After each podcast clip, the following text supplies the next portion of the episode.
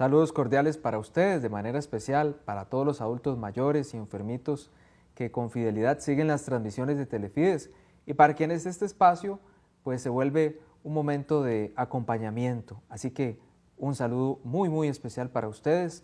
Los tenemos presentes a la hora de realizar este programa. Continuamos en el tiempo especialísimo de la Pascua, el tiempo de la resurrección y ahora nuevamente escuchamos la palabra de Dios para comentarla con ustedes y regalarles algunas ideas para que produzcan ustedes en nosotros, en todos, el fruto que Dios desea. Adelante con el Evangelio, Josué. Del Santo Evangelio según San Juan. En aquel tiempo Jesús se les apareció otra vez a los discípulos junto al lago de Tiberíades. Se le apareció de esta manera. Estaban juntos Simón Pedro, Tomás, llamado el gemelo, Natanael, el de Caná de Galilea, los hijos de Zebedeo y otros dos discípulos. Simón Pedro les dijo, voy a pescar. Ellos le respondieron, también nosotros vamos contigo. Salieron y se embarcaron, pero aquella noche no pescaron nada. Estaba amaneciendo cuando Jesús se apareció en la orilla, pero los discípulos no lo reconocieron.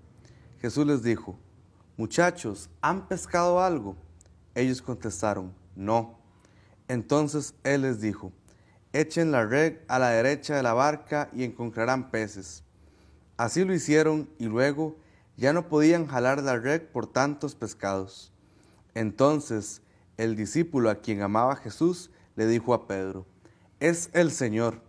Tan pronto como Simón Pedro oyó decir que era el Señor, se anudó a la cintura la túnica, pues se la había quitado y se tiró al agua.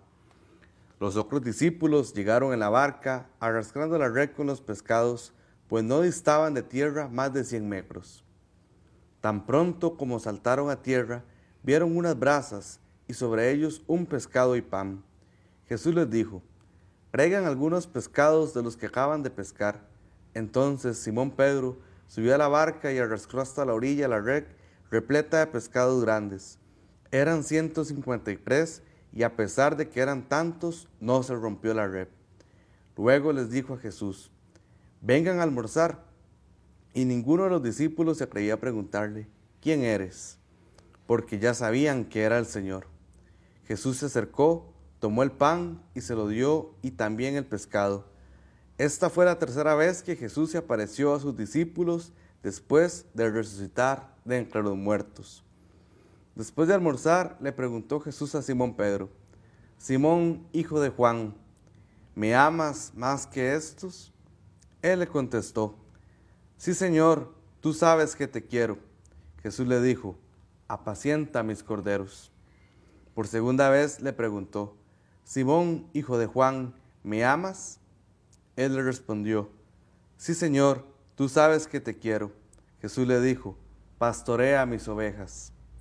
Por tercera vez le preguntó, Simón, hijo de Juan, ¿me quieres? Pedro se entristeció de que Jesús le hubiera preguntado por tercera vez si lo quería, y le contestó, Señor, tú lo sabes todo, tú bien sabes que te quiero. Jesús le dijo, apacienta mis ovejas. Yo te aseguro que cuando eras joven, tú mismo te ceñías la ropa e ibas a donde querías, pero cuando seas viejo, extenderás los brazos y otro te ceñirá y te llevará a donde no quieras. Esto se lo dijo para indicarle con qué género de muerte habría de glorificar a Dios. Después le dijo, sígueme.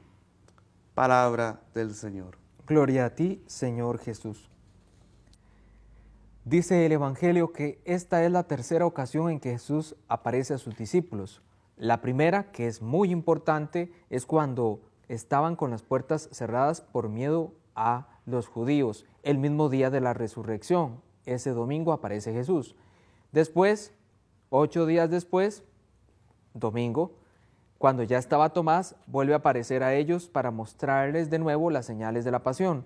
Y ahora, en esta tercera ocasión, cambia el escenario. Parece que están allí cerca de, del agua, del lago, porque van a ir a pescar cuando Jesús llega. Estaban ellos allí y como era de noche no lograron pescar nada. Qué importante que es ese elemento de la noche. porque podríamos bien pensar que la noche se vuelve estéril.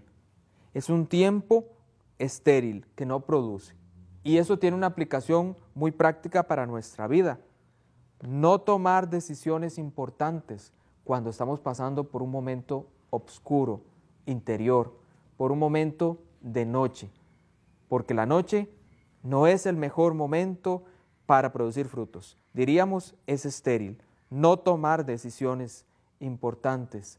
Hay que dejar que las cosas se calmen un poco y que llegue la luz y la claridad a nuestra mente para no tomar decisiones en momentos desesperantes, momentos de noche.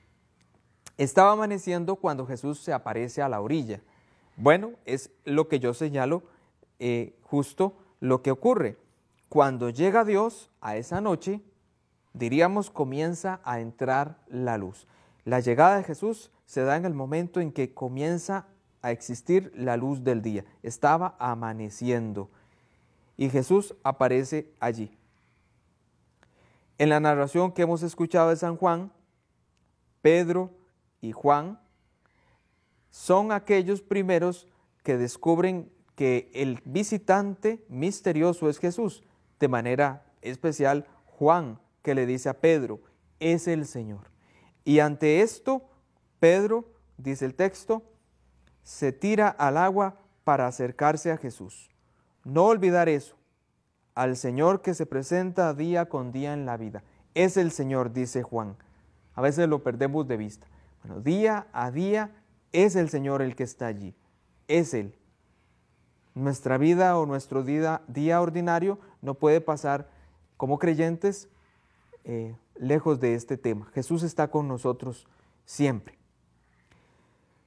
Cuando Jesús dice a sus discípulos que deben tirar la red a un lado para pescar, logran pescar 153 peces. Bueno, este número de 153 representa en el texto totalidad, la totalidad.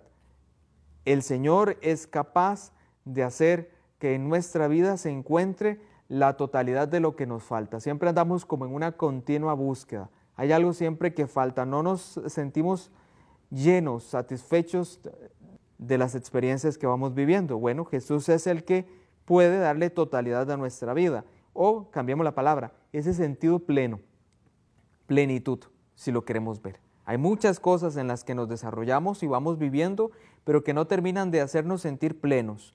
La propuesta es a que para el creyente sea el Señor quien le haga sentir pleno.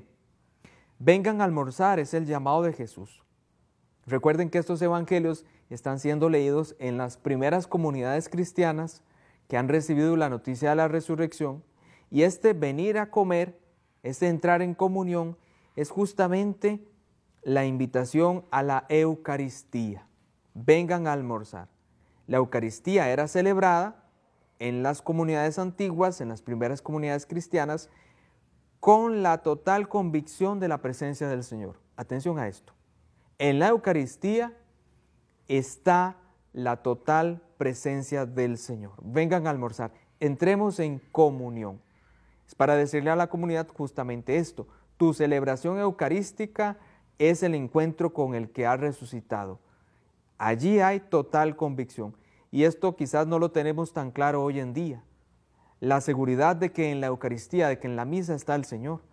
Es la convicción que sí estaba presente en las comunidades primeras.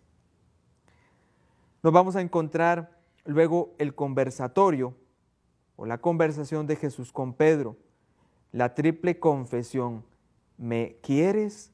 ¿Me amas? Esta triple confesión de Pedro, tú sabes que te quiero, repara su triple negación lo que había ocurrido, recuerdan, en la Semana Santa lo escuchamos cuando Pedro niega al Señor por tres veces, que ya el mismo Jesús le había anunciado a Pedro que eso iba a pasar. Y Pedro dijo, no, no, yo sé que no va a pasar. Bueno, pues termina pasando. Ahora hay una triple confesión que repara la negación de Pedro. ¿Me quieres? Apacienta mis ovejas. Este apacentar las ovejas es justo la tarea que se recuerda a Pedro y a la iglesia. tu iglesia de Jesús, debes continuar la misión del Señor, apacentar. Recuerden que Jesús era el pastor. Bueno, pues ahora este pastoreo Jesús lo encomienda a sus discípulos y la iglesia tiene esa tarea. De manera especial pensamos en la jerarquía, pero no solo en ellos, en todos los que formamos la iglesia que tenemos la tarea de ser pastores para nuestros hermanos. Bien, continuamos con este tiempo de la, de la Pascua y vamos adelante con los evangelios, escuchando en ellos la palabra de Dios que nos recuerda una vez más que está junto a nosotros. Que estén muy bien.